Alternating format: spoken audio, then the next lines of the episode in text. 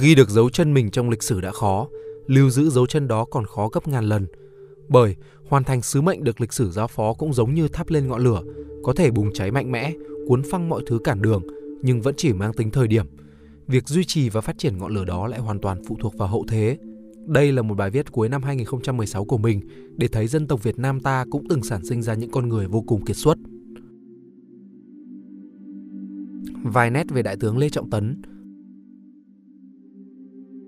Hơn 30 năm trước, hàng triệu người Việt khóc thương sự ra đi đột ngột của lãnh đạo quân sự ưu tú đã gắn bó cả đời với chiến tranh vệ quốc, Đại tướng Lê Trọng Tấn. Hơn 30 năm sau, những ký ức hào hùng dần nhường chỗ cho sự thật phũ phàng khi Lê Trọng Tấn trong con mắt người trẻ có lẽ chỉ còn là con phố của chính sách biển báo kiểu mẫu đầy tranh cãi vào năm 2016. Ít người biết rằng tướng Tấn đã từng được mệnh danh là vị tướng đánh trận giỏi nhất lịch sử hiện đại Việt Nam, từng đóng vai trò vô cùng quan trọng trong hai cuộc chiến tranh chống Pháp và Mỹ, trước khi tiếp tục lên đường theo tướng gọi núi sông trong chiến tranh biên giới Tây Nam khi đã ngoài 70 tuổi. Ông từng chỉ huy rất nhiều trận đánh lớn, đặc biệt đã có tới hai lần lãnh đạo đơn vị bắt sống tướng địch. Trong chiến dịch Điện Biên Phủ năm 1954, ông chỉ đạo đại đoàn 312 giành được rất nhiều chiến công, đáng kể nhất là thắng trận mở màn tiêu diệt cứ điểm Him Lam và sau đó là bắt sống tướng Decatri. Còn trong chiến dịch giải phóng miền Nam năm 1975, ông chính là người thành lập và chỉ huy cánh quân phía Đông, những người đầu tiên nổ súng, tiến vào dinh độc lập và nhanh chóng bắt tướng Dương Văn Minh, Tổng thống Việt Nam Cộng Hòa lúc bấy giờ. Sau này, ngay chính De Castries cũng phải thừa nhận ông ta tự hào được làm bại tướng dưới tay Lê Trọng Tấn và đại đoàn của ông. Mệnh danh là Zhukov của Việt Nam, tướng Tấn không chỉ có tài mà còn được các tướng lĩnh và quân sĩ dưới quyền hết sức nể trọng vì ông hội tụ đủ trí, dũng, nhân, tín, liêm, trung. Trong chiến trận, ông luôn cân nhắc cẩn thận, lựa chọn cách đánh ít thương vong nhất và không bao giờ chấp nhận câu trận này ta thiệt hại không đáng kể. Đại tướng thương bộ đội, vậy nên đã có hy sinh sinh mạng thì không thể coi như không đáng kể được. Tình yêu thương chân thành đó kéo dài mãi về sau này cho tới ngày ông mất. Không ít lần người ta thấy đại tướng đến thăm các chiến trường xưa và các nghĩa trang liệt sĩ, cũng không ít lần thấy mắt ông đỏ hoe vì xúc động và thương tiếc đồng đội đã nằm xuống. Đại tướng Lê Trọng Tấn còn được yêu quý và tôn trọng vì là một trong số ít tướng lĩnh thực hiện được phương châm thắng không tranh công, thua không đổ tội.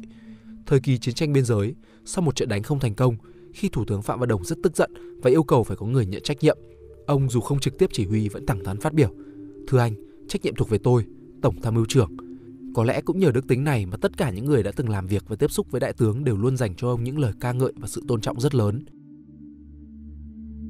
Ít ai biết đại tướng Lê Trọng Tấn chưa bao giờ có nhà riêng và sống vô cùng giản dị. Thậm chí, sau giải phóng miền Nam năm 1975, ông đã từng từ chối những ngôi biệt thự sang trọng lúc bấy giờ của giới chóp bu Sài Gòn như Nguyễn Văn Thiệu, Nguyễn Cao Kỳ, Cao Văn Viên, Trần Thiện Khiêm, mà một số anh em đã sắp xếp cho mình, để rồi mãi về sau mới chịu chuyển tới căn nhà số 2 đường Cửu Long với hai phòng diện tích trên dưới 30 mét vuông. Không yên tâm về nơi ăn trốn ở của đại tướng, anh em quân đoàn 4 nhân dịp ông phải ra Hà Nội thì họp rủ nhau chuyển hết đồ đạc, vật dụng cá nhân của ông sang biệt thự 195 Nam Kỳ khởi nghĩa. Tướng Tấn quay lại Sài Gòn, cảm thấy không hài lòng nhưng biết anh em làm vậy cũng có ý tốt nên chẳng nỡ trách móc ai. Có điều trong thâm tâm luôn cho rằng đây là điều bày vẽ không cần thiết. Thế rồi điều gì đến cũng phải đến. Lấy lý do tạo điều kiện cho việc chăm sóc thương bệnh binh, đại tướng giao lại ngôi nhà cho vị giám đốc Sở Lao động Thương binh và Xã hội lúc bấy giờ và lại chuyển về ngôi nhà số 2 đường Cửu Long.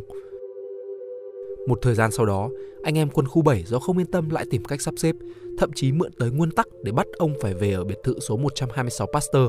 Chiều lòng mọi người, đại tướng cũng chuyển vào biệt thự này một thời gian ngắn trước khi kiên quyết đòi quay trở lại ngôi nhà 30 mét vuông đường Cửu Long một lần nữa. Lần này thì anh em đành chịu và chấp nhận để đại tướng sống tại ngôi nhà đó cho tới khi ông lìa trần vào ngày 5 tháng 12 năm 1986. Ngôi nhà vẫn y nguyên, không thêm bớt sửa chữa gì kể từ khi ông chuyển đến ở tới lúc ông ra đi mãi mãi và sau này trở thành quán cà phê trung nguyên của một ai đó mà chính con trai ông cũng không hề hay biết. Đại tướng Lê Trọng Tấn luôn luôn được đánh giá rất cao về năng lực cầm quân và đánh trận. Nói về ông, Đại tướng Võ Nguyên Giáp đưa ra hai nhận định. Lê Trọng Tấn xứng đáng hai lần anh hùng. Và với toàn quân, đồng chí Lê Trọng Tấn là một người chỉ huy kiên cường, lỗi lạc. Với riêng tôi, đồng chí là người bạn chiến đấu thân thiết, là một trong những cán bộ tin cậy nhất để thực hiện những ý đồ chiến lược của bộ thống soái tối cao – Fidel Castro trong một buổi gặp mặt với các tướng lĩnh Việt Nam khi bắt tay đại tướng Lê Trọng Tấn cũng tươi cười và hỏi mọi người đây có phải là tướng đánh hay nhất Việt Nam không? Thượng tướng Hoàng Minh Thảo, nguyên viện trưởng chiến lược quân sự Bộ Quốc phòng cũng nhất trí rằng trong hai cuộc kháng chiến của dân tộc, Đại tướng Lê Trọng Tấn được xem là vị tướng đánh trận giỏi nhất. Theo VN Express, bản lĩnh và năng lực của ông thế nào có lẽ thể hiện rõ nét nhất qua những chiến công lịch sử sẽ được đề cập sâu hơn ở phần tiếp theo. Ba lần cãi chỉ huy và bản lĩnh đại tướng đánh trận giỏi nhất Việt Nam. Trong suốt cuộc đời gắn bó với màu áo lính, Đại tướng Lê Trọng Tấn đã đóng góp công sức trong nhiều trận đánh lớn, trong đó có thể kể tới các trận biên giới năm 1950, Hòa Bình năm 1951, Tây Bắc 1952, Thượng Lào 1953, Điện Biên Phủ 1954, Đường 9 Nam Lào 1971, Trị Thiên 1972, Đà Nẵng 1975, Tổng tiến công và nổi dậy xuân 1975 theo VN Express. Thế nhưng, tài xoay sở và bản lĩnh của ông lại được thể hiện rõ nét nhất trong ba trận chiến lớn gắn liền với ba lần cãi chỉ huy, lúc bấy giờ là đại tướng Võ Nguyên Giáp. Lần cãi đầu tiên diễn ra trong chiến dịch Điện Biên Phủ, ngày 14 tháng 1 năm 1954, Bộ Tổng Tư lệnh Chiến dịch nhất trí phương án đánh nhanh thắng nhanh. Thế nhưng từ 26 tháng 1, tướng Giáp sau khi suy đi tính lại lại quyết định họp đảng ủy và thống nhất chuyển sang phương án đánh chắc tiến chắc. Điều đáng nói là ở thời điểm này, đại đoàn 312 do đại tướng Lê Trọng Tấn chỉ huy vừa mới tốn rất nhiều công sức và xương máu để đưa được pháo vào trận địa. Chuyển phương án tấn công đồng nghĩa với việc phải kéo pháo ra, thật không khác gì dội một gáo nước lạnh vào khí thế đang lên cao của bộ đội. Hiển nhiên, ông cãi tướng Giáp kịch liệt, mặc dù cuối cùng vẫn phải bất đắc dĩ chấp hành vì quân lệnh như sơn. Và đây là lúc sức ảnh hưởng với quân sĩ giới quyền cũng như khả năng xoay sở của đại tướng được bộc lộ rõ nét. Ông chẳng những động viên được anh em kéo pháo ra và sau này là kéo pháo ngược trở lại, chiến đấu và chiến thắng, mà còn trực tiếp đề xuất khẩu quyết vây, lấn, tấn, phá, triệt, diệt được bộ đội phổ biến và áp dụng thành công trong suốt chiến dịch. Lần cãi thứ hai diễn ra trước trận Đà Nẵng năm 1975. Ngày 26 tháng 3 năm 1975, tướng Giáp cùng tướng Tấn họp bàn kế hoạch tấn công Đà Nẵng.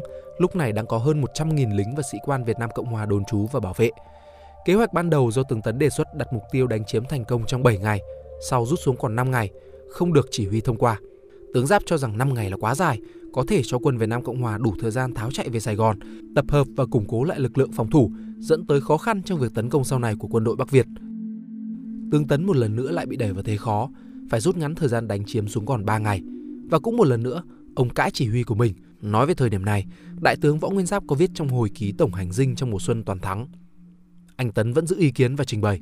Đánh như vậy không thể chuẩn bị kịp, tôi nói giọng có phần gay gắt. Tư lệnh mặt trận là anh, nên tôi để anh ra lệnh. Nếu là người khác thì tôi ra lệnh. Đánh Đà Nẵng theo phương án chuẩn bị 3 ngày. Sự tin tưởng và kiên quyết này của tướng Giáp được đền đáp xứng đáng. Một lần nữa lại bằng tài xoay sở của Đại tướng Lê Trọng Tấn. Dù cãi lại là thế, nhưng rốt cục ông vẫn cùng quân đoàn 2 đánh bật 100.000 quân địch, giải phóng Đà Nẵng chỉ trong đúng 3 ngày. Chưa thể thành công trong hai lần cãi đầu tiên nhưng ở lần thứ ba, tướng Tấn đã hoàn toàn thuyết phục được tướng Giáp. Sau giải phóng Đà Nẵng, ông đề nghị thành lập cánh quân phía đông vừa tiến vừa đánh theo đường duyên hải, trái ngược với kế hoạch ban đầu là gấp rút di chuyển qua Tây Nguyên để tấn công vào Sài Gòn. Đề nghị được thông qua, tướng Tấn nhanh chóng chỉ huy quân đoàn 2 và quân đoàn 4 lên đường, đi tới đâu giải phóng tới đó. Đến cửa ngõ Sài Gòn, một lần nữa ông cãi và không muốn thực thi theo kế hoạch đã đề ra. Theo kế hoạch, 5 giờ 30 sáng ngày 30 tháng 4 năm 1975, các hướng đồng loạt đánh vào Sài Gòn. Riêng cánh quân phía đông, anh Lê Trọng Tấn đề nghị nổ súng từ 18 giờ ngày 29 tháng 4. Lý do là các lực lượng của ta còn cách vùng ven từ 15 đến 20 km. Phải vừa đánh địch vừa tiến quân, lại phải vượt sông Đồng Nai và sông Sài Gòn. Nếu cùng nổ súng sẽ không đến kịp. Trích hồi ký tổng hành dinh trong mùa xuân toàn thắng của Đại tướng Võ Nguyên Giáp. Đề xuất được thông qua nên cuối cùng, mặc dù ở cách xa nội đô hơn các mũi khác, cánh quân phía đông do tướng Tấn chỉ huy lại là những chiến sĩ đầu tiên tiến vào dinh độc lập, bắt sống nội các cuối cùng của chính quyền Việt Nam Cộng Hòa. Lời kết Đại tướng Lê Trọng Tấn mãi mãi ra đi ở tuổi 72 sau một cơn đau tim đột ngột vào ngày 5 tháng 12 năm 1986, kết thúc cuộc đời phụng sự đất nước đầy tận tụy và đầy chiến công. Khi đó, ông vẫn đang là Thứ trưởng Bộ Quốc phòng, Tổng tham mưu trưởng và là một huyền thoại trong quân đội nhân dân Việt Nam. Đại tướng qua đời là một mất mát lớn không chỉ với gia đình và bạn bè ông mà còn với cả đất nước. Nghệ sĩ nhân dân Tào Mạt bàng hoàng viết Anh Tấn ơi, ngơ ngác khắp quân doanh, sáng họp tối đi sao vội thế anh? Đại hội chưa xong anh lên đường, như xưa kia bác Hồ điện gấp, vẫn như ngày nào suốt đời cập dập, chơ vơ dưới cửa ba nghìn khách, lạnh lẽo trong lòng chục vạn binh, sáng như trời sang xuân, tối như mùa đổi tiết. Hơn 30 năm sau, có một người trẻ ngồi đọc và viết lại những câu chuyện về ông cho những người trẻ khác, rồi sẽ lại có nhiều người trẻ hơn, đọc sâu hơn, tìm hiểu kỹ hơn và viết nhiều hơn nữa. Chắc chắn phải vậy, bởi lẽ lịch sử luôn cần sự công bằng. Hy vọng các bạn sẽ thích video lần này. Đừng quên like, share và subscribe ủng hộ chúng mình. Và nếu các bạn thích những nội dung như trên thì xin hãy đăng nhập vào spyroom.com để tìm đọc thêm. Mình là Việt Anh, xin chào và hẹn gặp lại.